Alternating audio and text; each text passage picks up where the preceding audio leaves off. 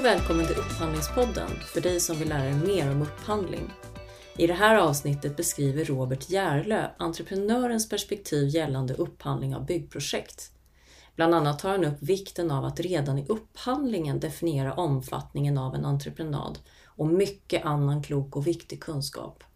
Robert är NCCs orädde Senior Advisor för produktions och affärsstöd vilket betyder att han hanterar kommersiella frågor och konflikter i byggprojektens tidiga skeden, där inte sällan uppstår svårigheter i och tolkningar av avtal.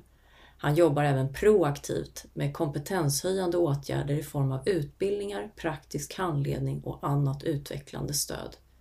Vi väljer att särskilt lyfta och hylla Roberts imponerande drivkraft för att skapa en bättre värld i synnerhet som han drabbades av Parkinson för ett antal år sedan. Och du kommer höra hans devis som också uppmanar alla att ta ansvar för att göra något åt saker som inte går bra, utan att gnälla. Stay tuned, nu kommer Robert hjälpa till att göra upphandling lite bättre. Välkommen till Upphandlingspodden, Robert Järlö. Välkommen! Tack! Du är här i egenskap av affärsrådgivare eller klok gubbe. Ja, det, det, kan man säga. Jag jobbar på centralt på vår stab, då, jag jobbar på NCC. Och jobbar mycket med sådana här avtalsfrågor, eh, stöd i projekt. Eh, jobbar väldigt mycket med proaktivt arbete ute i projekt, så att säga. En del utbildning och eh, framförallt projekt där det går trögt av olika skäl. Hur blir man en klok gubbe? Hur hamnar man i den rollen? Alltså, jag, tror man måste vara genuint engagerad och ha ett intresse för att och fundera på varför saker sker och hur man kan göra dem bättre och ta ansvar för att göra något åt saker som inte går bra utan att gnälla. Men du har du en bakgrund i produktion också. Du har ja. jobbat länge på, på just NCC, men du har jobbat länge i byggbranschen. Ja, jag har bara jobbat på NCC. Och uh, några roller som du har med dig. Hur kommer det sig att du liksom, hur har du skaffat dig din erfarenhet? Tänker jag? Ja, jag, har, jag har jobbat väldigt länge i linjen. Jag har jobbat 28 år på NCC och jag har jobbat eh, i stort sett med alla roller man kan ha från den traditionella linjevägen så att säga, som chef. Jag har jobbat som chef i linjen med arbetsledare, platschef, entreprenadchef, projektchef, arbetschef kallar en del motsvarande roller, affärschef, produktionschef, haft väldigt stora grupper och många projekt, mycket personal.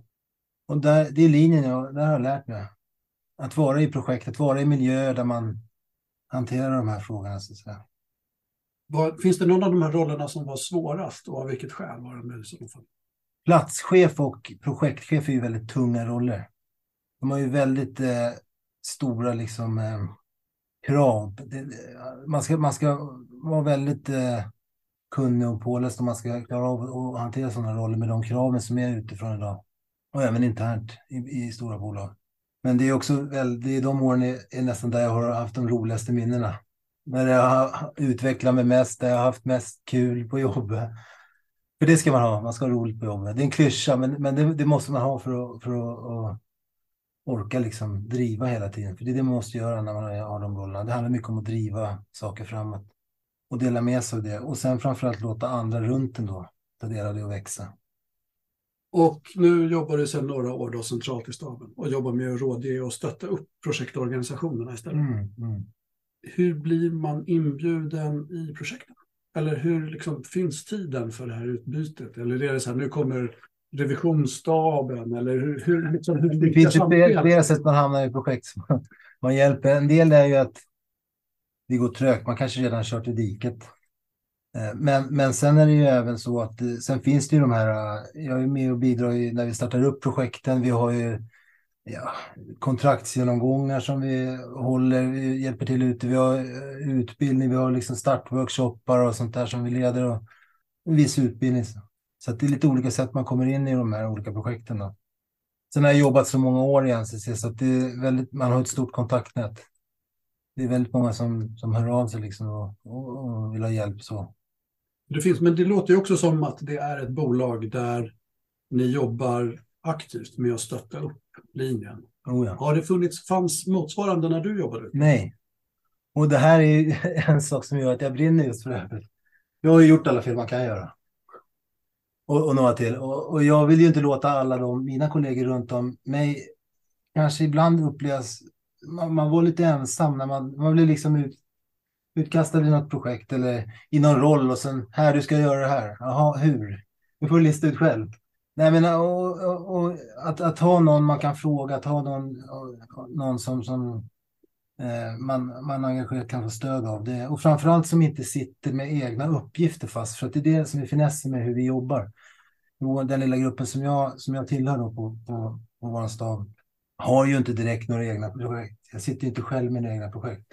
När det blir tungt, det kan vara, man kommer in i tvistiga lägen liksom i projekt där man inte kommer överens om saker och ting. Då kräver det väldigt mycket energi och ta sig ur det och göra det snabbt. Och ha en resurs som kommer från sidan och kan hjälpa till med det, det är oerhört värdefullt.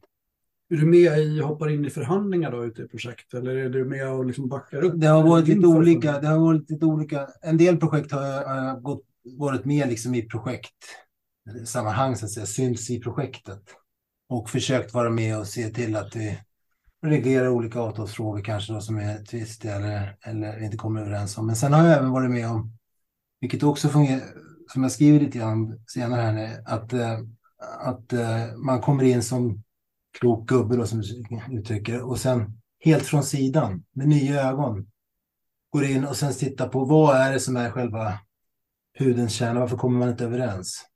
Och se det med, ta bort de här liksom prestige, det blir ofta lätt prestige i de här projekten.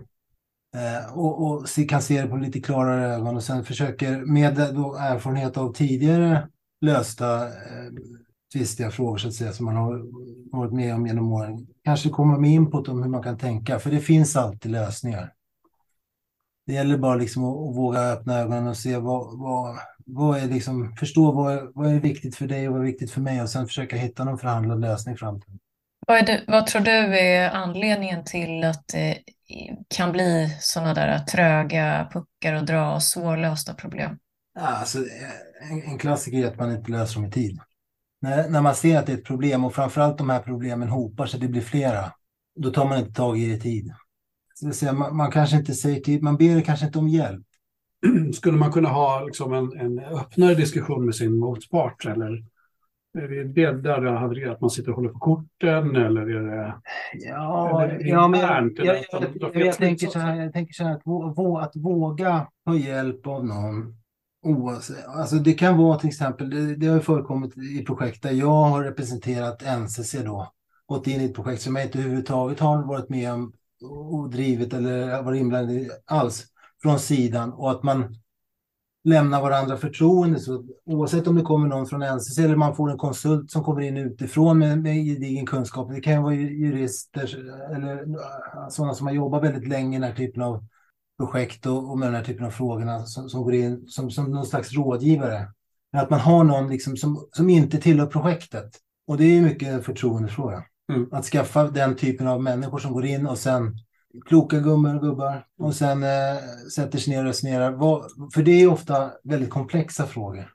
När det blir problem i projekt, när det blir, vad är liksom orsaken, hur, hur påverkar det eh, projektet runt omkring så att säga. Blir det mycket projektförändringar, stora äta arbeten och, och så vidare, då kan det bli rätt komplext att se vad det är som är liksom, hur det har påverkat och vad är problemet. Nej, men jag tänker, du beskriver saker som är stora eller komplexa eller prestige. Om man backar lite, så här, du har jobbat i byggprojekt länge. Mm. Kan man säga något särskilt om just bygg och anläggningsprojekt? Vad kännetecknar liksom bygg och anläggning? Vad är själva miljön för ett byggprojekt? Mm. Vad händer i ett byggprojekt? Ett byggprojekt, det, det är liksom, först måste man ju vara överens om vad, vad är själva syftet med det? Vad är det vi ska göra för någonting? Och sen har du ju en, alltid en startup-fas då. Om vi nu tittar bara själva praktiskt, eftersom jag jobbar mycket med entreprenadprojekt så är det ju från att vi startar projekten, bygger och, och överlämnar dem så att säga. Sen har du ju faser som är vida långt innan i, i tidiga skeden och, och vi var inne på det här med driftfrågor också, så att vi pratade lite grann innan här, eh, som kommer efteråt. Men just byggprojektet, det är, det är, såna, det är väldigt tydliga faser. Du startar upp, det händer väldigt mycket i början, det är väldigt mycket som ska sättas på kort tid. Eh, sen kommer du in i en slags rutiner där det rullar på på rätt sätt. Du ska bevaka och följa upp. Och sen kommer du in i den här överlämnande processen där du ska lämna över då eh, entreprenaden. Eh, och som förvisso är viktigt att du styr upp redan från start, men att, att du kommer in i det skedet så att säga, då, med allt som händer där med besiktningar och, och ett avslut. Tycker du att eh, problemen i projekt, alltså svårigheterna i projekt kommer ifrån någon typ av eh, att man inte har synkat eh, beställarens mål med entreprenörens målsättningar för ett projekt, alltså själva projektets målsättningar. Kan det, finns det någonting där man kan jobba med som skulle kunna eh, lösa en del? Jag skulle säga jag trycker väldigt mycket på det här med att vara tydlig och beskriva en omfattning i en upphandling av en entreprenad. Det är, alltså, det är grunden och den måste ju beställaren eller byggherren, vad, han måste ju veta vad han vill ha i de allra flesta fallen. Och lägga energi och krutet på att göra det rätt från början så tydligt det bara går. Det är liksom grunden för allting. För där definierar du vad, vad du ska göra i projektet. Så Sen kommer det ju alltid finnas både olika målsättningar, interna målsättningar hos ändra part och sen framförallt, men, men framförallt att när du, när du har definierat ditt projekt tillsammans skapa åtminstone den bilden av vad det här projektet har för mål och gärna gemensamma mål. Det kommer driva projektet framåt. Är det någon som gör det? För det känns som att det är en sån där processöverlämnande del där beställaren eller byggherren kan ha suttit och verkt fram det här på, si, på sin kammare och de verktyg som finns i liksom en AF-del och en omfattningsbeskrivning och alla rubrikerna som finns där och så lite tekniska eh, lite tekniska underlag i mm. termer av, av liksom beskrivningar och förteckningar och eh, ritningar till exempel. Är, är det liksom tillräckliga verktyg? Är det någon som är bra på att tillsammans med en entreprenör verkligen dra upp målbeskrivningen? Jag tror att det finns, det finns nog, framförallt det, det är så mycket annat som är individstyrt här och beroende på vilka personer som är inblandade. Men, men generellt sett så finns det ju olika, olika typer av, eh, framförallt samverkansformer, samarbetsformer där, där man jobbar med det här tydligare. Partnering eller vad man nu kallar det för. Där man aktivt jobbar med att skapa den här eh, gemensamma bilden. Men jag har ju själv jobbat väldigt mycket, framförallt mycket utförande entreprenader och och framgångsrikt skapat liksom det här samarbetet, det här sättet att jobba ihop med gemensamma målbilder, gemensam riskutvärdering och skapa förståelse för varandras risker med respekt för vad man har avtalat om så är det att ändå förstå och sätta sig in i vad som är viktigt för den part man diskuterar med så är oerhört viktigt för att, för att lyckas nå ända fram. Jo, men det är många parter. Dels är det byggherre och generalentreprenör, men hur hur får man med alla underentreprenörer och kanske några sidoentreprenörer med? Det, det handlar om att, jag tror att skapa ett inkluderande, liksom, det är en ledarskapsfråga tycker jag. Att driva projekt och förstå vad som är viktigt för att nå ända fram. Det ställer krav på att, att, man, att man leder, har projektledningskompetens och att man liksom rent ledarskapsmässigt tänker på hur, hur inkluderar man alla och hur får man alla att förstå vart målet är någonstans. Att alla som är och är aktiva och verkar i projektet verkligen förstår vad, vad, vad är liksom, vart ska vi någonstans och, och vara tydlig med att kommunicera det och, och, följa upp och ge feedback på när vi inte kommer dit och våga agera och ändra riktning när vi kommer liksom utanför den linjen på något sätt. Vad tänkte jag säga? Kan man, kan man beskriva i några korta ordalag vad som är ett framgångsrikt projekt för en entreprenör? Ja, alltså det är de här normala klyschorna som är givetvis att man, man gör lyckade, fina, stora projekt som vi lämnar över i, till en nöjd kund. Men jag tror sen är det också, jag menar, vi, driv, vi är aktiebolag, vi drivs, vi måste få tjäna våra pengar. Och ibland så skäms man nästan som entreprenör. Det, det är liksom lite fult. Entreprenören ska inte tjäna några pengar. Det får man nästan en känsla av. Men det är liksom förutsättningen för vår existens. Det är väl absolut. Och vi, men jag tänker vi som beställare, eller jag som sitter på beställarsidan, ja. behöver ju förstå drivkrafterna hos en entreprenör ja. för att kunna hitta en vettig samverkan. Nej, men driv, drivkrafterna tror jag, det är att hitta liksom en, en, en modell där man jobbar tillsammans utan egentligen att fundera på vilken avtalsform, alltså att lägga det lite åt sidan, komma, komma långt där och sen, sen handlar det om sådana saker som att definiera risker. Vem, vem bär risken och vem är bäst lämpad att bära risk kan man fundera på. Är det oftare väl balanserat i upphandlingar eller ser du mycket avarter och vad får det för konsekvenser? Alltså, jag skulle säga så här. Problemet vi har det är när, alltså, typ särregler, när man, när man går ifrån standardavtalen som ändå är grundade och framtagna på en slags gemensam förutsättning då, så att säga. Med, med, så, så, så, så, där du har en, en normalt fördelad riskfördelning, där, där man i förväg kan fundera på vad har jag för risk normalt med det här och inte. När du börjar ta bort sånt, när du börjar ändra i för, andra förutsättningar som gör att det till slut får konsekvenser. Vi ser ju ofta i vissa projekt att man gör ändringar i, i standardavtalen eller avtalen man har kontrakt och så vidare, där man går ifrån AB och ABT. Och även i anläggningsentreprenad, vi jobbar mycket med AMA mer till exempel och det finns förutsättningar för hur man ska jobba med dem. När du går ifrån det, då blir det ofta problem som du inte är, eh, som, är, som, som, man liksom inte hade i åtanke när man skrev avstegen. Och det, det tror jag man ska passa sig för. för det skapar ofta de här krångliga kontrakten. För att det, det, det, är människor som vi jobbar med i våra projekt och det är människor som sen ska driva, driva de här projekten och, och läsa de här avtalen och använda sig av avtalen. Och det gör det så enkelt som möjligt. Och mer som du säger, det är mät och ersättningsregler för mängdreglerade kontrakt ja, så det, ja. Finns det några avsteg som är väldigt vanliga? Några som du skulle säga, så här, gör inte det här till oss som, som köpare. Det är den som ska upphandla en entreprenad.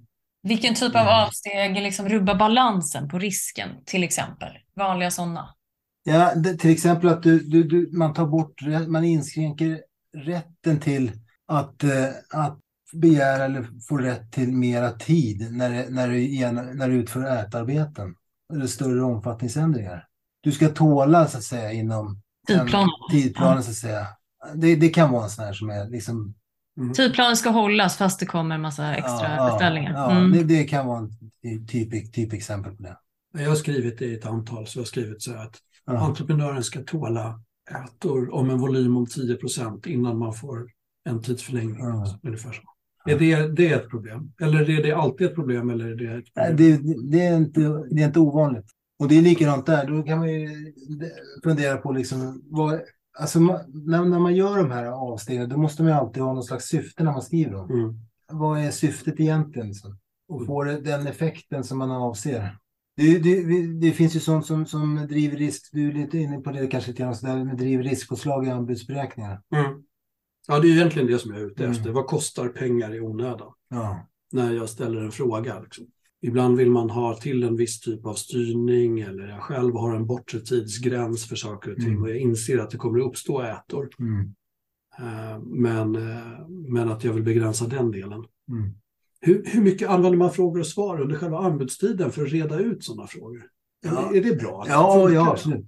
Av flera skäl. Dels hjälp, hjälpa till, är det oklart så hjälp till då att, att reda ut det. Mm. Och sen har det en annan effekt, att det, det, det är ju så att säga, man konkurrerar på lika villkor. Mm. Det blir synligt för alla. Det blir synligt för alla. Så att red, ja, absolut, red ut det som går innan. Och då är mm. frågan svar en jättebra bra, eh, väg att gå. Och framförallt offentlig upphandling. Och sen har du privata upphandlingar så har du ju ofta någon typ av förhandling eller upphandlingsmöte där, där är det också jätteviktigt att man reder ut oklarheter innan, så att säga, innan man tecknar kontrakt. Är privata bättre på att reda ut saker och ting? Är, är privata liksom smidigare eller, eller alltså, ser byggherrarna ungefär likadana ut på båda sidor? Ja, jag skulle nog vilja påstå att det är ungefär samma sak. Det är ju lättare att ta upp eh, av upphandlingstekniska skäl så att säga. Mm, mm. I en privat eh, förhandling. Så än vad det kanske är på offentlig upphandling. Men, men, men där har du ju tydliga fråga-svar så att säga och, och mm. nyttja dem. Och lägg lite krut på att svara då också. Ja, det är nog sant. Inte framgår av handling eller något sånt där klassiskt. Utveckla svaret. Ja, och beskriv gärna. Vad, vad tänkte vi med det här? För att jag menar, ett upphandlingsskede och entreprenörer, anbudslä- de som lämnar anbud, de är ju liksom inga tankeläsare. Och det är, det är, det är på något sätt, man, jag brukar säga så här, det ska vara som min morsa kan förstå, hon är inte dum. Men hon är inte heller entreprenadjurist? Nej, hon är inte entreprenadjurist. Att man inte pratar förbi varandra. Ja, alltså, och jag tycker att det här, det här kommer ju tillbaka till det du sa tidigare, att det är så himla viktigt att man definierar omfattningen på en entreprenad i själva upphandlingen. Ja. Alltså det blir ju lite, för att slippa de här problemen sen så tar man det i början. Och visst, fråga svar är ju liksom ett sätt att uh, tvätta Eh, delar av förfrågningsunderlaget som kanske var svårt tydda från början. För ibland är det ju så att en, när man sitter och skriver en upphandling så kan det vara svårt att se saker från andra sidan för man har det så tydligt i sitt eget huvud. Så kan det ju också vara. Mm. Eh, eller så har man bristande material och information, specifikationer och så att eh, lämna ut från början för att sen bygga på med det och det kan bli himla rörigt i stora komplexa eh, förfrågningar, tänker jag. Mm. Men vad är ditt eh, eh, från entreprenörssidan eh, viktigaste tips till en upphandlare för att just definiera omfattningen på en entreprenad? Nej, men tänka igenom det, se till att det är beskrivet och ritat på ett sådant sätt så att det går att förstå vad det är man vill ha med sig i själva anbudet. Och sen tänker jag även det här med att välja rätt typ av entreprenadform och ersättningsform till det projektet man har. Halleluja, partnering är inte lösningen på allting, men, men fastprisentreprenader är inte, är inte det heller, utan det, det, är liksom var någonstans, vad är det man ska köpa för någonting och vad, vad är lämpligt att välja för typ av, av eh, entreprenadform och ersättningsform i förhållande till det man ska köpa. Mm. Att tänka en gång extra på det och fundera på vad, vad det är lätt att hänga med i trender och sånt där. Kan jag sova. Men, men, att man liksom funderar, vad är viktigt här just nu för, för just det här projektet? Som, vad har det för förutsättningar? Hur, hur tycker du att man ska tänka där då? För jag får känslan av att man många gånger väljer den formen som man själv är mest bekant med och det här tycker jag funkar bäst för mig. Jag, så då kör vi alltid på det. Men sen kan det också vara det här med samverkan, att ja, men det är nytt, det ska vi testa, så då blir det en grej. Eh, men hur ska man tänka de olika typerna av entreprenader? När, när passar vad bäst? Har du något tips? Alltså stora, komplexa, invecklade entreprenader där det är så himla mycket som påverkar runt omkring. Det är den här samverkan, partnering, alltså den typen av upplägg mycket bättre till. Ja. Det, det då man, får, man får ett flexiblare sam, sam, samarbete på något sätt. Liksom. De, de, de, de brukar löpa smidigare väl definierat liksom, projekt, tydligt, tydliga ramar, varför inte fast pris? Det är liksom, eller, eller, eller utföra en entreprenad på fast pris. Lite beskriva det som är liksom, en beställare som är van, man är van att handla upp en viss typ av produkt. Man, man kan den produkten bra, man, man, man har liksom inte kanske några tekniska risker, man har inte några man har ganska bra koll på det. Då, då, är, det, då är det väl definierat och då kanske det är pris i konkurrens som är det bästa. Någonting som jag tycker jag träffat på i samverkan det är att vi har varit inne på det tidigare också. Det finns ingen riktig standard. Och du var inne på det här med avsteg från mm. standardavtalen. Mm. Och många samverkan partnering-kontrakt är liksom unika. Mm. Inte bara i, i projektanpassning utan också juridiskt. Mm. Som gör att det blir lite tolkningsutmaningar där. Mm. Men du menar att det ändå kan vara fördel för att man kommer in och kan bryta i riskerna i tidigt skede, eller vad tänker du då? Man, man har själva form, alltså, för det första måste man skilja på, på entreprenadform och samarbetsform. Jo, det här sker i samverkan så att det, det, vi ska inte ha någon fråga, svar eller underrättelse här. Utan, nej, nej, men okej. Man måste hålla isär de två sakerna. Men just att du, att du jobbar i samverkan, det, det är mer av sakens natur. Jobbar du på ett sådant sätt när du driver projektet så att du tvingas tänka på de gemensamma frågorna på ett, på ett annat, liksom, tydligare, de kommer upp på bordet på ett annat sätt. Behöver man komma in i ett speciellt skede för att det ska vara värdefullt? Eller när skapar man som entreprenör mest värde i att komma in i sådana här? Komma in tidigt. Komma in tidigt. Och vilka frågor är det som man ofta, oftast kan bidra med? Tekniska utförandet, bedömning av tider, bedömning av ekonomin. Och där vi kanske, där du inte ser att projektörerna eller byggherren har gjort det på tillräckligt detaljerad eller tillräckligt produktionsmässig nivå. Liksom. Nej, det kan ju vara också att man, man kanske sitter på en väldigt tunn, tunn liksom organisation med få människor som är och, och, och, har den liksom, genom att ta in entreprenörer i tidigt skede så, så får du in liksom mera kompetens, mera, mera kunskap så att säga tidigt. Mm. För att kunna fatta de bästa besluten. Har du någon favoritgenomförandeformat förutom säga, format också? Då? Både samarbetsform och utförande eller genomförandeform. Men ja, nej, jag tycker varje projekt har sin skärm och varje avtal läser man för sig och hanterar därefter. Eh, jag skulle säga så här, mitt, min filosofi genom åren och kanske för att jag har lyckats också, det, det är, det, det har jag gjort med ett antal projekt, det är att, att se det här oavsett vilken entreprenadform eller eh, ersättningsform du har så handlar det om att driva det här gemensamt på något sätt. Att liksom båda stycken, båda parter ska lyckas med, med vad man mål och lyckas, för att lyckas genomföra det här så att det blir bra. Det gör man tillsammans. Och det är människor vi jobbar med, det får man också tänka på. Vad innebär det då? När du säger det, du sa två saker. Du sa ledarskap och så har du sagt människor. Vad, vad innebär det i praktiken? Det innebär att det är människor som är med och fattar, leder och fattar beslut. Eh, människor reagerar olika. Och det måste man ha, ha med sig i bakhuvudet när man, när man, liksom, eh, när man, när man funderar på, på hur, hur beslut tas, ser, så, ser sättet att driva liksom ett projekt framåt. Att, att, få, att, få, att, få ska, att skapa egentligen den här miljön, liksom miljön för att lyckas i projektet, det, det gör man genom ett bra ledarskap, genom att, att som, allt är duktig på kommunikation, tydlig, rak. Man, man eh, jobbar mycket med feedback, man jobbar mycket med liksom återkoppling, uppföljning. Du har ju skrivit också, du skrev vid något tillfälle, vi skickade lite saker fram och tillbaka, så skrev du att det är ganska högt tempo och det är snabba beslut och det är snabba eh, tider ute i projektet. Mm. Är det, tempot är högt. Tempot är högt. Är det svårt att få till ett stöttande och ett konstruktivt ledarskap i dem? Eller är det lättare för att det finns ett tydligt målsättning? Liksom? Nej, men det, det kan nog vara alltså, nog så utmanande att i det tempot hela tiden fatta beslut. Ibland är det bättre att fatta något beslut men inte alls.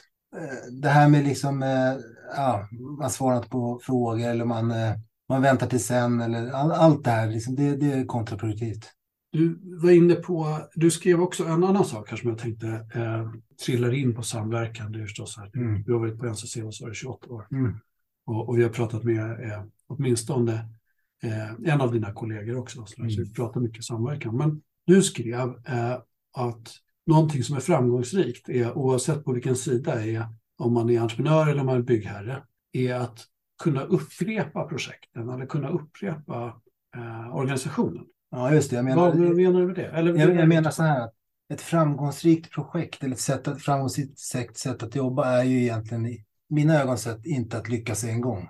Utan det är att skapa ett arbetssätt, ett tillvägagångssätt på hur man driver verk, både verksamheten och projekten i, i mångt och mycket då, på ett upprepat sätt så att det lyckas. Att nå fram hela tiden. För att en gång, ingen gång.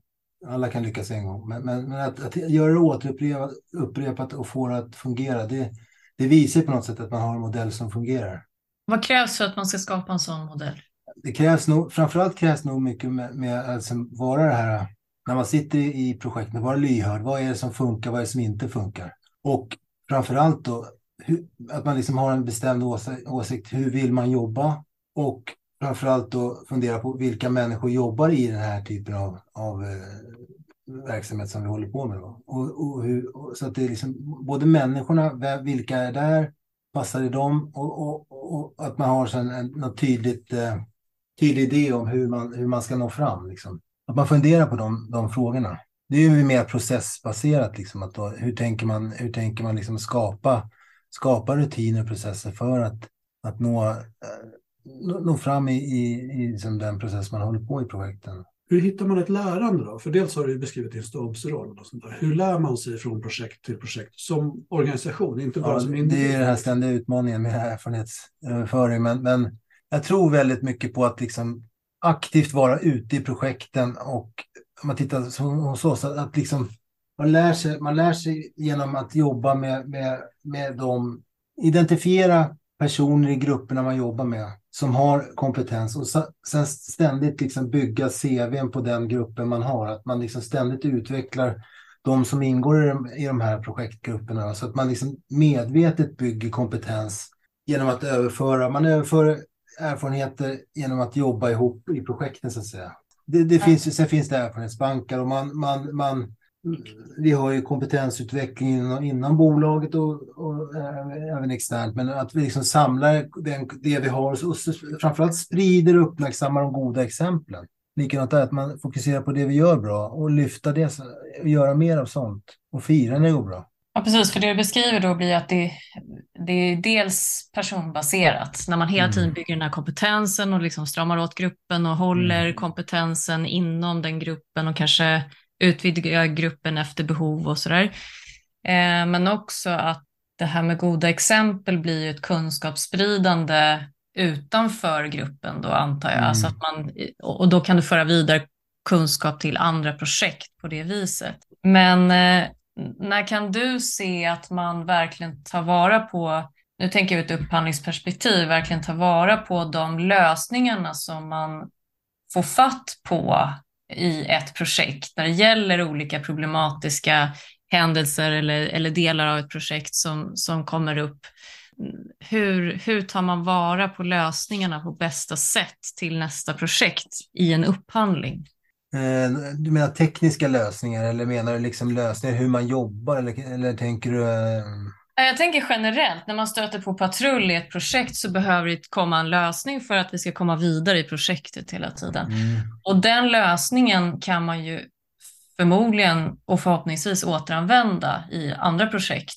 Och då vill man ju att den tas tillvara på och kommer in i nästa projekt, gärna redan i upphandlingsskedet. Kan du se att man framgångsrikt gör det på något ja, sätt? Det, om jag, när jag tänker efter lite grann så, så jag tror att det enklaste är nog att ställa krav på de personer eller den organisation som ska utföra projekten. För att det är med organisationen, erfarenheten och den kompetensen kommer.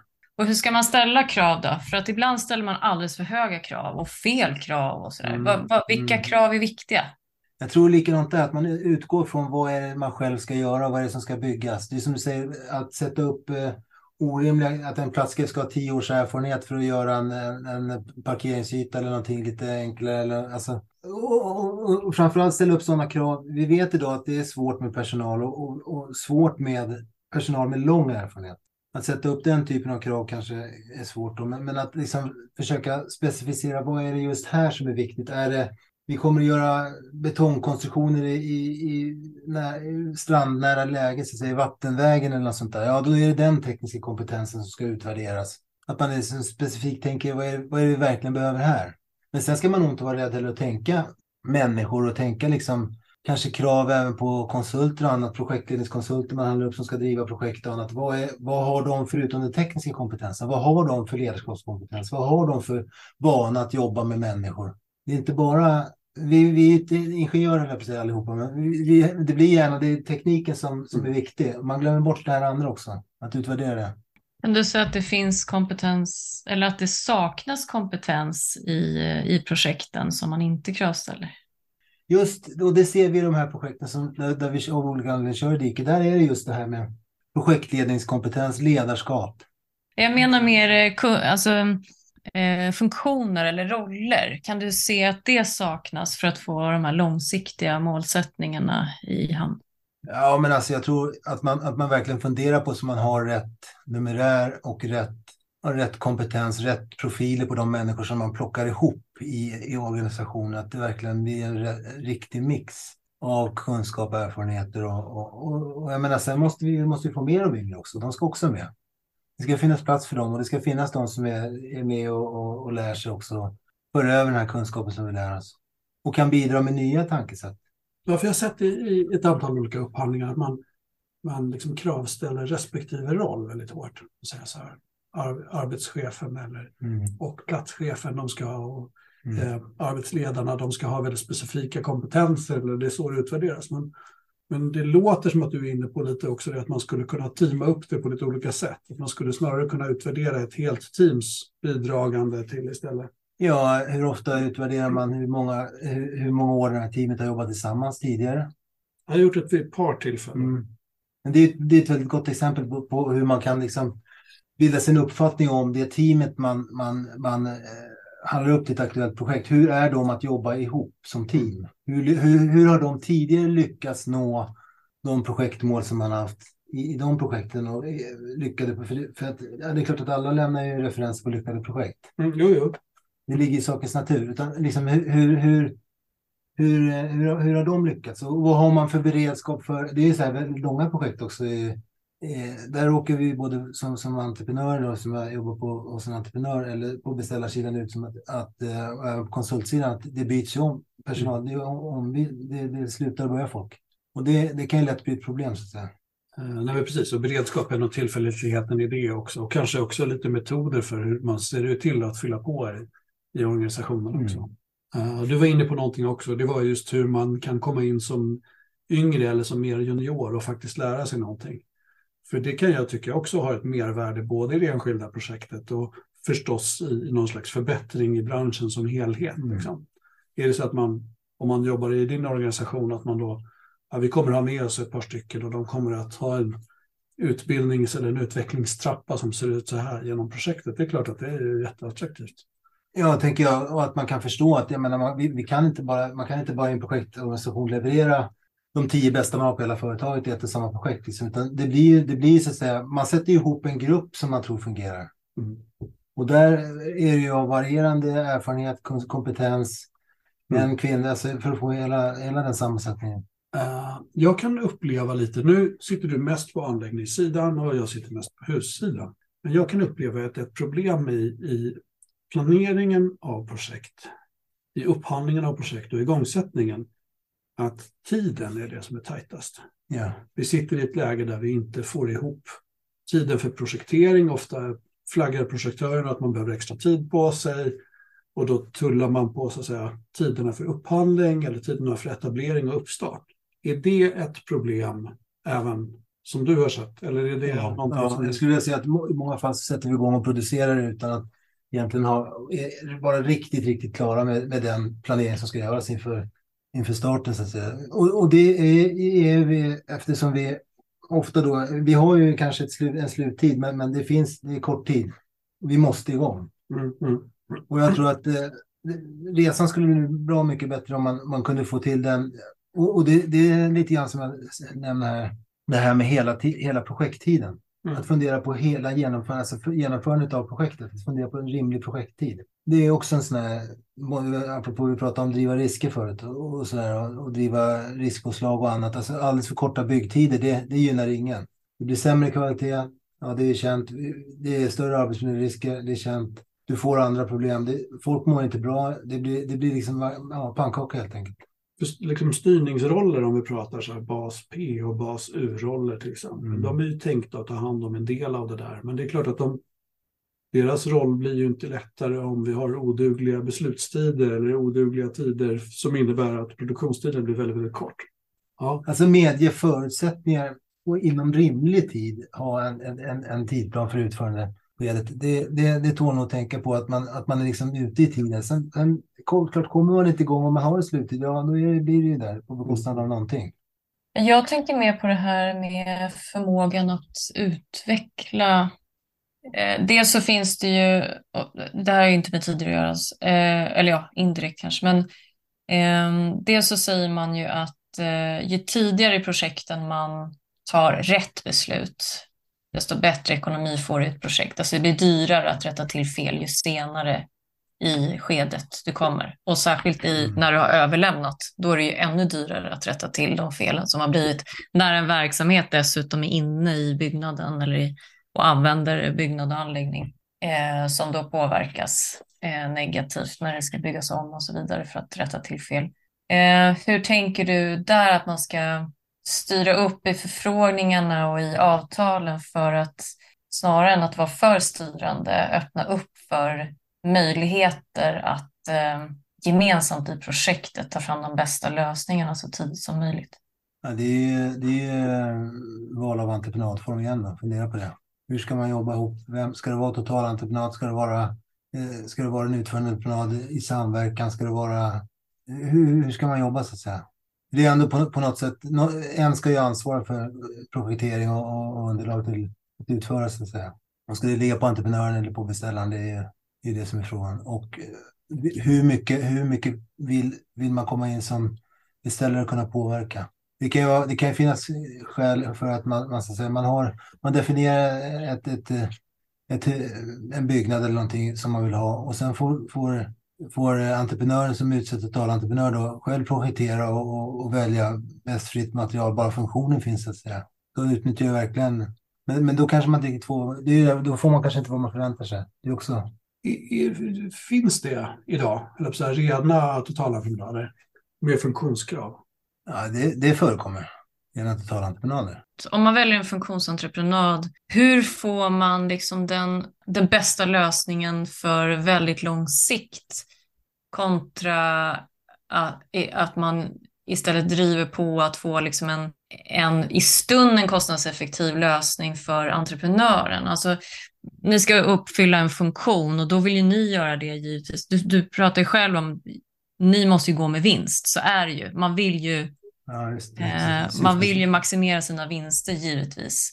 Och då vill man ju inte erbjuda en lösning inom ramen för en fast ersättning till exempel som är dyrare bara för att den är långsiktigt bättre fun funktionsmässigt, utan man vill ju ha eh, en investeringskostnad som inte är alltför hög.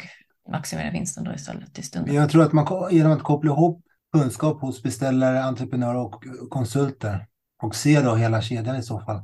Och det är ju enklast att jobba på det sättet där man är kanske lite mera, där man jobbar lite mer i samverkan och den typen av upplägg då. Man ska se ur så lång perspektiv så att säga, eller så lång tidshorisont. Precis, för jag, jag tänker också det att man, man ska ju liksom inte lägga på entreprenören att ta av sin vinst för att leverera ett bättre resultat till beställaren, eh, utan det måste ju vara någon typ av samverkan där eh, mm. för att få fram det. Eh, tror du att man tycker att det är lätt eller svårt att jobba på det viset? Nu jobbar inte jag så mycket med, med funktionsentreprenader på det, på det sättet, men jag tror man måste hitta någon typ av incitament som driver det, det gemensamma liksom, intresset. Och det ska man fundera på väldigt noga hur det i så fall ska se ut. Men sitter du mm. mest i utförande entreprenader? Nej, jag, jobbar, jag har jobbat i partnering och samverkan och utförande och alla möjliga former så att säga. Men just funktionsentreprenader, tydliga styrda, alltså totalentreprenader på funktion, det, det, jag, har varit med om någon entreprenad, vi har haft Norrortsleden Bland annat där vi har byggt väg och Trafikverket för länge sedan med 15 år drift som snart går ut. Där ni har haft ansvaret för driften ja, också? Ja. Aha, okay. Spännande. Mm. Hur, hur, hur har det varit i skillnad? Liksom? Vi, har, vi, har andra... nog, vi har nog lärt oss en hel del när det gäller driftfrågorna. Ja, kul. För det har vi pratat lite om i andra sammanhang, att det finns ju att det är lite olika branscher, olika människor, olika idé. Kanske framförallt på hussidan, men säkert på anläggningssidan också. Mm. Att det är liksom en helt annan gruppering som jobbar med förvaltning och drift än, än som jobbar med projekt och entreprenadgenomförande och överlämningar. Eller hur man jobbar utomlands, det är mycket vanligare. Okej. Okay. Att man har ansvaret för, för driften under en längre tid. Jaha, så det är förekommande än vad det är här i Sverige. Ja, det är, nog, det är nog så, det är nog så av hävd. Liksom så. Ja, ja, det kanske är så av hävd. Vad är för och nackdelarna med att, att förvalta under lång tid och, och inte göra det? Ja, det är en bra fråga du har ju, du har ju ett ansvar som sträcker över liksom en, en helt annan... Det blir, det blir så att säga andra, det blir andra typer av frågor som kommer in. Väljer man andra tekniska lösningar om man har ett sådant ansvar? Är det ett sådant drivande incitament? Ja, ja alltså du, man väljer nog den tekniska lösning som man tror på. Just, just, det är en svår aspekt. Därför, menar, tittar man av hävd, särskilt på anläggningssidan där jag, där jag har varit verksam med största delen, där är det ju vanligt med utförande entreprenader, du har offentliga upphandlare, du har mängdkontrakt, du har fastpriskontrakt, du har ju eh, totalentreprenader, inte ovanligt heller. Och där är det ju inte så mycket driftfrågor. Vi har ju lämnat totalentreprenader som jag har varit ansvarig för där vi har haft driftfrågor så tillvida att vi ska hålla slitlagerbeläggningen på asfalten ett visst spår, hålla, stå för ett visst spårdjup så att säga under en viss, mm. under garantitiden, mm. upp till tio år där vi själva då dimensionerar och, och bestämmer hur vi, hur vi ska ha, utföra beläggningen. Och då blir man lite nyfiken bara som ingenjör. Då. Hur, hur många omläggningar räknar man med i sådana fall? Just det aktuella projektet, där har vi faktiskt räknat med en omläggning på tio år mm. på grund av spår. Och det, och det har ju med trafikintensiteten att göra. På... Just det, och då måste man ju ha tillgång till sån data också ja. som entreprenör för att kunna kliva in i ett sånt ansvar. Ja. Förstås. Ja. Om vi skulle säga, vi har pratat lite om ledarskap, vi har pratat lite om någonting som jag tycker återkommer, det är säga, styrning och ordning och reda i mm. projekten. Det har du nämnt som en del av det. Du sa så tidiga besked eller beslut som behöver komma och kommunikation runt det. Hur fångar man upp det som är skillnaden? Hur fångar man upp en god administrativ ordning och reda i ett projekt och undviker att hamna med det gänget som inte dokumenterar något? Dels är det ju att man, man säkerställer att eh, företaget kan beskriva, tänk ett upphandlingsskede till exempel, att man kan beskriva att man har processer och rutiner för hur det här ska fungera. Det är liksom grunden, det, det borde ju för en viss... Men sen är det också upp till de människorna som är, är på plats, att säga. Och, och återigen en ledarskapsfråga, att se till att, att man har god ordning och reda, att man har struktur på det man gör. Jag menar, det, kommer du in på ett projekt, du kan nästan se på en arbetsplats direkt hur, hur, hur projektet går, om det är ordning och reda eller inte. Det genomsyrar liksom allting. Vad skulle du säga är, är mm, den bästa, de bästa arbetssätten, rutinerna och systemstöd bara för att få eh, ett, en lyckad struktur och ordning och reda? Du har ett arbetssätt för hur du hanterar din dokumentation, för hur du arkiverar din dokumentation. Att du följer de avtalade formalregler som gäller med underrättelsehantering. Att du använder fråga-svar-system i entreprenader. Att du använder URE, URB eller vad du vill kalla det för. Vad är det? Säg. Vad är det? Underrättelse B, underrättelse E, entreprenör och beställare. Menar, att, man, att man har ordning och reda är ju att det dokumenteras. För det vi pratade om där förut, det är långa projekt, det slutar och börjar folk, det, besked, vad som är sagt och inte, det försvinner iväg. Till slut blir det liksom, den ena parten är så säker på att man uppfattar det på en sak och den andra precis lika säker på att den uppfattar det på annat sätt. Och ingen kan riktigt tala om vad som är sagt eller, eller gjort. Va? Hur dokumenterar man då på ett bra sätt så att det ska bli effektivt och användbart så att man inte bara lägger ett eh, Word-dokument någonstans i en eh, mapp och sen så vet man inte när man nej, ska... Men, nej, nej, men ett sätt är just att ha de här systematiserade fråga-svar i projekten så att säga. Standardblanketter må det vara någon typ av mall eller någonting i fall man använder. Det finns ju allsköns i olika projekt. Då. Mm. Och att man använder strukturerat, dokumenterat.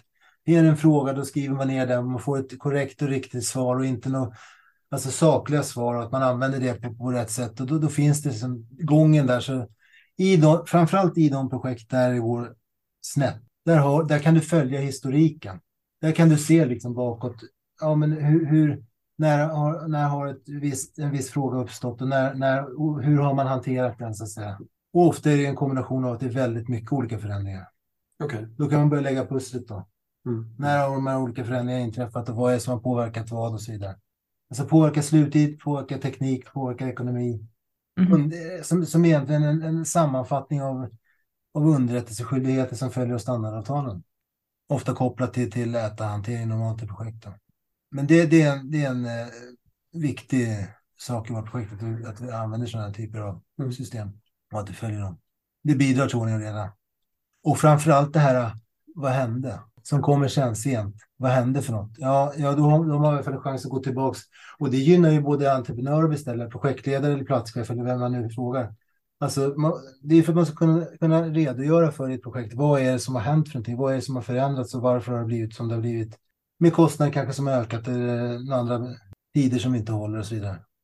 Vem brukar ansvara för att den, den systematiken ska följas i ett alltså, projekt? Tittar man hos oss som entreprenör så är det någonting. Vi, vi, vi har ju system för det som, som, som, som vi jobbar så att säga. Erbjuder inte beställande så tar vi våra egna system. Men det finns ute. Det, det, de, de allra flesta större aktörerna, både på beställarsidan och eh, hos oss entreprenörer, jobbar enligt de här rutinerna. Så det är liksom inget...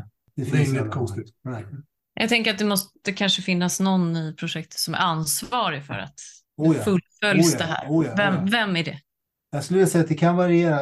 Ofta följer linjeansvaret, platschef eller, eller projektchef. Du är inne på en väldigt viktig sak och det är det här med mandat, mandat i projekt. Vem har mandat att fatta beslut? Ekonomiska konsekvenser och vem ansvarar sen då för att se till att följa upp det här och, och hantera det. Ofta är det projektingenjörer, entreprenadingenjörer som sitter som stöd till platscheferna eller platschefer och projektchefer själva eller i större entreprenader kommersiella chefer. Och det är jättetydligt att det ansvaret reds ut från början. Redan vid startmötet när man driver entreprenader ihop som beställare och entreprenör, att man går igenom på startmötet. Hur är det tänkt att de här rutinerna ska fungera? Hur ska vi genomföra våra möten? Vem ska delta? Vilka beslut förväntas fattas på vilket möte? Dels för, av rena effektiviseringsskäl, men, men för vi sitter upp mycket tid på möten, det, det är bekant. Men, men, men just att man klarlägger det så att, att man liksom har tydliga strukturer och rutiner för att få det här att fungera. När saker och ting, du sa, när saker och ting har gått i, i diket då? Hur, hur löser man, hur får man upp grejerna ur diket? Hur får man ett, ett projekt som har kärvat till sig att bli bättre? Liksom? Vad, kan, vad kan man göra då? Liksom? Jag tror, för det första så ska man inte vara rädd att, att, att dra i handbromsen i tid. Det är det vanligaste tror jag, misstaget vi gör, att vi låter det gå för lång tid. Det blir för, det blir för, liksom, det blir för många puckar att reda ut och det blir för mycket känslor och prestige. Och det, blir, det blir liksom, vi väntar för länge helt enkelt. Det är nog den vanligaste orsaken till det. Sen är det så, sen kan vi krångla till kontrakten och vi kan vi kan jobba mycket med det här vi pratade om avsteg för att göra det krångligare än det behöver vara. Mm. mm. Upplever många. Hur kan man bli bättre på att be om hjälp? Jag tror att det är två saker. Det ena är att man, man ovanifrån, så att säga, internt inom respektive organisation har någon typ av uppföljning så att man ser de här, för de här varningstecknen, de, de brukar man se ganska tidigt. Okay. Är det mycket oen som äter eller mycket liksom mycket ouppklarade punkter Som är, det blir liksom, listan blir aldrig mindre. Då är det alltid något sånt där, eh, vad är det som inte funkar eller att man har rätt information som kommer upp också. Det är också så här, det har med transparens och ledarskap att göra också, men att man, att man hela tiden ser, ser till att man har rätt information, att det inte finns någon filter mellan projekten och, och övergripande nivå. För att, eh, jag, tänker mig som att, att, att, ombud och andra har, har, har rätt eh, uppgifter om vad som händer i projekten Det är jätteviktigt. Det är ju de som ska sitta och reda ut det här eller ta hjälp av andra att reda ut det här när man inte kommer överens. För ombudsrollen i, i projekten har ju, fick jag beskrivet för många år sedan som så här, lite armlängds avstånd. Du ska inte sitta i, i, liksom, i köret i produktionen på någon sida, utan du ska med gott samvete kunna ha produktionen rullande och alla ska kunna liksom, driva i gott samarbete där. Men ombuden ska kunna lyfta frågor som hanterar tvistigheter. Mm. Och, och, den tanken är helt rätt. Det är, det är lite det här som jag beskrev förut, en klok gubbe bör man kunna komma in. Men jag tror att ombudens roll i framtiden kommer att vara lite förändrad. För att vi kommer nog ha mer, det, det blir mer och mer projekt där du har tvistigheter, där, där, man har, där, man, där man ser på saker på ett olika sätt och det blir mer diskussion. Då, då måste man kanske som ombud vara lite mer påläst, känna till projektet lite mer och egentligen fundera på, är, är ombuden, är det rätt, de som är ombud, är det rätt person? Har de kompetensen att uh, driva liksom förhandlade uppgörelser när, när, när det blir problem? Nej, och det kan man fundera på också. Ibland så sitter ombudsrollen åtminstone på beställarsidan väldigt centralt att det är väldigt, väldigt många projekt som ligger mm. på den personens händer. Man kommer, man kommer så pass långt bort ifrån från, från projektet så att man, man eh, får man inte de signalerna nerifrån att man behöver hjälp så är det svårt att föreslå att det kanske skulle lösa, plocka bort kanske någon viss typ av fråga som gnager i projektet. Så den här löser vi nu. För att se att det är bättre att ni får jobba vidare med produktion och, och projektledningen och det som ska vara för, för att nå i mål. Liksom. Så det, mm. det här frågan hanterar vi på sidan av. För, för i samverkansentreprenader så ägnar man ju ofta lite kraft åt det där. Och man brukar ha någon form av konflikt eller struktureringstrappa. Liksom, och mm. säger att det här hanterar vi i produktionen, det här hanterar vi i projektledningen och det här hanterar vi liksom utanför projektet. Ungefär så. Mm. Men skulle man vinna på att ha det även i liksom traditionella Absolut, absolut. Det är också en del av projektberedskapen eller eh, ledarskapen eller att kunna driva projekt. är Att fundera på hur hanterar man det innan det sker. Och ta upp en sån fråga och sätta sig hur löser vi det här nu? Om inte vi kommer överens, vilka har, vilka har vi mandat att lyfta upp det här till? Eller vilka inom respektive partsorganisation ska hantera frågan då? Och hur hanterar vi innan det blir ett problem? Det tror jag är jätteviktigt att man funderar kring de frågorna. Hur många sådana här problem tror du har uppstått genom projekt genom tiderna eh, som man bara skulle kunna sammanställa och få, en, eh, få fram en hel, med en jättelång lista på lösningar på problem. Lösningar eller problem som uppstår? Ja, men hur många sådana här problem tror du att man har löst så att man bara skulle kunna så här, egentligen göra en hel databas full med lösningar på problem som, som återkommer i projekt? Om och om, jag, om igen. Jag, tror, nej, jag tror att det finns, det, det, det, ett, jag skulle vilja säga det är fem, sex punkter som återkommer ofta har man koll på dem så är det det här med låt inte projektförändringar i form av till exempel äta bli liggande. Se till att reglera av dem. Har de påverkan på tiden? Se till att bestämma gemensamt. Vad är det för tid? Är det rätt att förlänga någon kontraktstid eller inte? Har entreprenören rätt för det? Och i så fall hur länge? Gör det när det sker och inte vänta till sen. Kommunicera med varandra. Prata inte förbi varandra. Prata på bönder med bönders vis ungefär. Förstå, försök förstå, lyssna på varandra. Vad är det de verkligen säger för någonting? Inte där man har sin inställning och sen är det den som gäller punkt. Utan var lite så här, vad säger du egentligen? Vad menar du? Lyssna, kommunicera på det. Fokusera på det som är viktigt. Jag undrar, för du pratade om ombudsrollen i framtiden. Kan man se några trender generellt? Träffar du på någonting som har förändrats? Jag, jag, överlag tycker jag, min känsla är att det är mycket, mycket mera, eller mycket, det, det är fler, i flera projekt är det flera kommersiella frågor idag okay. som, som man diskuterar än vad man gjorde förut. Och om det har att göra med kompetens eller om det har att göra med mandat, att man inte kan ta beslut eller vad det är för någonting, det, det låter osagt. Men, men just det här att det var nog lättare förut att lösa en, en slags byggmästaruppgörelse, skaka hand och sen, man såg det på ett annat sätt tror jag. Mm. Kunskapen generellt, är, är man bättre på att använda standardavtalen? Är man bättre på, att, på juridiken idag än förut eller är det tvärtom? Man använder det nog mera. Jag skulle nog säga att kompetensen kanske är lite sämre. Okay. Man, använder, man vill nog använda det om man läser och liksom verkligen liksom jobba med avtalen, men kompetensen att handskas med dem kanske inte är lika stor idag som den har varit tidigare. Så vi behöver nog höja nivån skulle jag vilja påstå i branschen när det gäller kommersiella frågor, att hantera kommersiella frågor och avtalsfrågor. Skulle man kunna göra det eh, tvärs över? Skulle man kunna hitta ett, ett forum mellan parterna? Liksom? Ja, det är ju det bästa. Att man diskuterar, liksom, att man får med alla synpunkter i, i, i den typen av diskussioner. Det gäller ju även i projekt. Jag brukar säga att starta ett projekt, ett lyckat projekt, det kan du starta till exempel med att man, man stresstestar kontraktet. Man har en gemensam kontraktsgenomgång. Man okay. går igenom och läser det tillsammans. Hur tolkar du det här? Hur tolkar jag det här? Mm. Och är det någonting man tolkar olika, då vet man i alla fall hur man ska, att man, att man, att, att man tolkar olika, eller att det åtminstone kanske bör funderas på hur det ska tolkas och ta hjälp med det. Så det låter som det är ganska mycket som är så här förberedelsefasen, rätt mycket så här göra hemläxan. Alla ja. som är beslutsfattare behöver ha en starkare anknytning till projektet eller behöver kunna förstå förutsättningarna. Liksom. Mm. Ibland så träffar man fortfarande på den här och kanske lite ibland i den gubbigare delen av branschen där man gillar att stå i blåsten i gropen och så här, lösa problemen. Liksom. Så, så, så säger de så här, ett, ett, bra kontrakt, ett bra kontrakt, det är ett sånt där som man stoppar i byrålådan. Ja. Sen så bygger man, så kommer man överens. Ja. Finns det kvar eller jobbar man med kontraktet som en stödjande struktur? Nej, men nej, det tror jag det, det, finns nog inte kvar så mycket av den varan, utan det, man, man hittar när man jobbar. Jag tror båda parter i ett avtal har nog förmåga att jobba eh, mer med kontraktet idag och titta vad som verkligen står. Okej. Okay. Och därav mera frågor som mm. kommer upp. Vi ser ju på de stora entreprenaderna som är offentliga eh, och till exempel Trafikverket och andra, där, där, där jobbar vi, ja, stora entreprenader överlag, där, där måste vi ha speciellt utsedda som jobbar med de kommersiella frågorna på heltid. Kommersiella chefer har vi. Så sista tiden, då, nu har vi gått igenom lite så här extrema eh, perioder, då, lite intressant att se både tillbaka och i nuläget.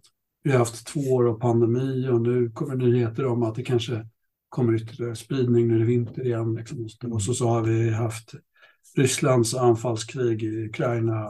Hur har det påverkat branschen? Har det påverkat oss på något sätt? Hur är det så tillgång på material, priser, Nej, regleringar? I och med att det är ganska Inflationsspöket har ju drivit upp kostnadsnivån, räntorna går upp, investeringsviljan minskar. Mm. Den signalen. Har det drabbat så att säga, eh, regleringsfrågan också? Att vi står i en ny verklighet. Det har varit jag ganska plan utveckling av kostnadsökningar under ett antal år. Liksom. Vi hamnar nog det är nog många projekt som sitter idag och funderar på hur, hur kostnaden drog iväg mm. så pass mycket. Mm. Många, många beslut som har tagits kanske för två år sedan eller någonting sådär. Man har gått in i projekt med en helt annan budget än vad, vad det verkligen slutar på nu. Så, på så sätt så drabbar det även byggstart som är förskjuts. Hur lätt är det att eh, balansera upp det då? För att eh, den ökningen måste ju någon betala för såklart. Eh, mm. Hur lätt är det att reglera det här? Ja, det, det är inte lätt. AB, sjätte kapitlet, tredje paragrafen. Det är väl dit man kan gå. Men, men, men sen, sen är det ju också, sen är det ju utifrån att slå av i huvudet på varandra så är det så att det, det finns ju mekanismer, till exempel i upphandling, man kan använda index. Så historiskt sett så är det någonstans, det kanske var på 80-talet, att det blir den typen av, av mekanismer man får bygga in så att säga. Ja, och det ser vi i det vi upphandlar nu, att vi börjar använda index ett traditionellt eller mm. mer liksom avsiktligt vis. Liksom. Och det är klart att vi sitter ju också i produktioner där vi kanske inte har haft en så stor indexreglering eller där indexregleringen gör att det sker någonting annat i projektet än vad någon av parterna har tänkt med. Och då blir det ju svårare att komma överens förstås. Mm. Om man skulle koka ner det här, skulle du kunna ge några bra tips till en upphandlare, till en beställare, byggherre och till en entreprenör? Ja, upphandlare, det, det har jag varit inne på. Var tydlig med omfattningen. Välj entreprenadform. Beställaren är också sådär lite grann, hur utformar man kontraktet, hur jobbar man med riskfördelning? Att man liksom väljer rätt ersättningsform för rätt, rätt eh, typ av, av entreprenad. Eller det projektet man har rätt sagt. Och entreprenörerna är ju så att säga, gå inte med på att sätta er affärer där o, oskälig riskfördelning eller o, där det är oskäligheter. Det blir bara strunt. Och, och tro inte att det fixar sig sen, för det gör inte det. Och sen framförallt hur vi bemannar våra projekt också. Ja, och, ja, och undvik, undvik alla avsteg. Undvik alla avsteg? Inte så det är ganska tydligt. Nej, men alltså sätter man ett avsteg då ska det finnas ett, ett gott skäl till ett syfte tycker jag. Mm, mm. Och inte för att de här smarta upphandlingarna eller de här smarta liksom smartness-grejerna som är för att förskjuta risk kanske åt något håll som man inte får en konsekvens av att man kanske inte riktigt hade räknat med. Det, det, det är ofta upphov till problem bara. Och man ska veta att alla, allas vilja som driver ett projekt eller byggprojekt är ju att det ska gå bli bra på slutet för alla. Så är det. Ska man sitta och handla upp saker och ting så behöver man också förstå vad det är man handlar upp. Och det är inte alltid mm. upphandlare gör det, särskilt inte på entreprenadsidan där det är så otroligt komplext och det är många inblandade i en upphandling som sätter de tekniska specifikationerna och så vidare. Det är bra att rama in det på det här viset också från entreprenörens sida. Ni lämnar ju anbud i den här typen av upphandlingar som vi ofta sitter och gör och det är viktigt att förstå vad man, eh, vad man ja. har att göra med från andra sidan. Ja, för den dagen vi kallar in juristerna, då slår de ju eh, avtalen i huvudet på varandra och läser svart eller vitt vad som gäller. Och det, det, det är ju så att ska man nå lösningar, då, då måste man liksom våga som ledare se lite till helheten, knyta ihop säcken. Alltså, vad är, vad, vad är andemeningen med det som är avtalat? Vad är, vad, är liksom, vad är det vi har gjort för någonting här egentligen? Ja, för jag ser ofta det där att man försöker lägga över risken också på, på anbudsgivaren eller på, på leverantören då som, som vi kallar det på fastighetssidan i den typen av avtal som jag ofta ser att man handlar upp och det, det blir ju sällan bra i slutändan.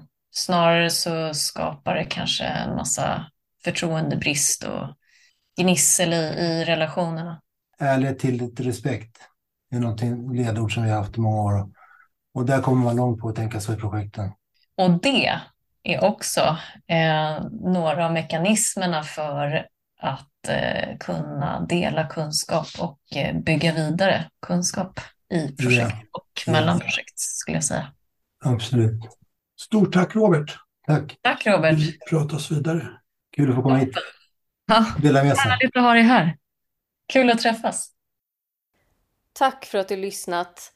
Finns det saker du skulle vilja höra mer om eller någon du kanske tycker att vi ska intervjua så hör av dig till oss på lyssna.upphandlingspodden.se. Ett särskilt varmt tack till Erik Stridell på Bybrick som komponerat Upphandlingspoddens jingel.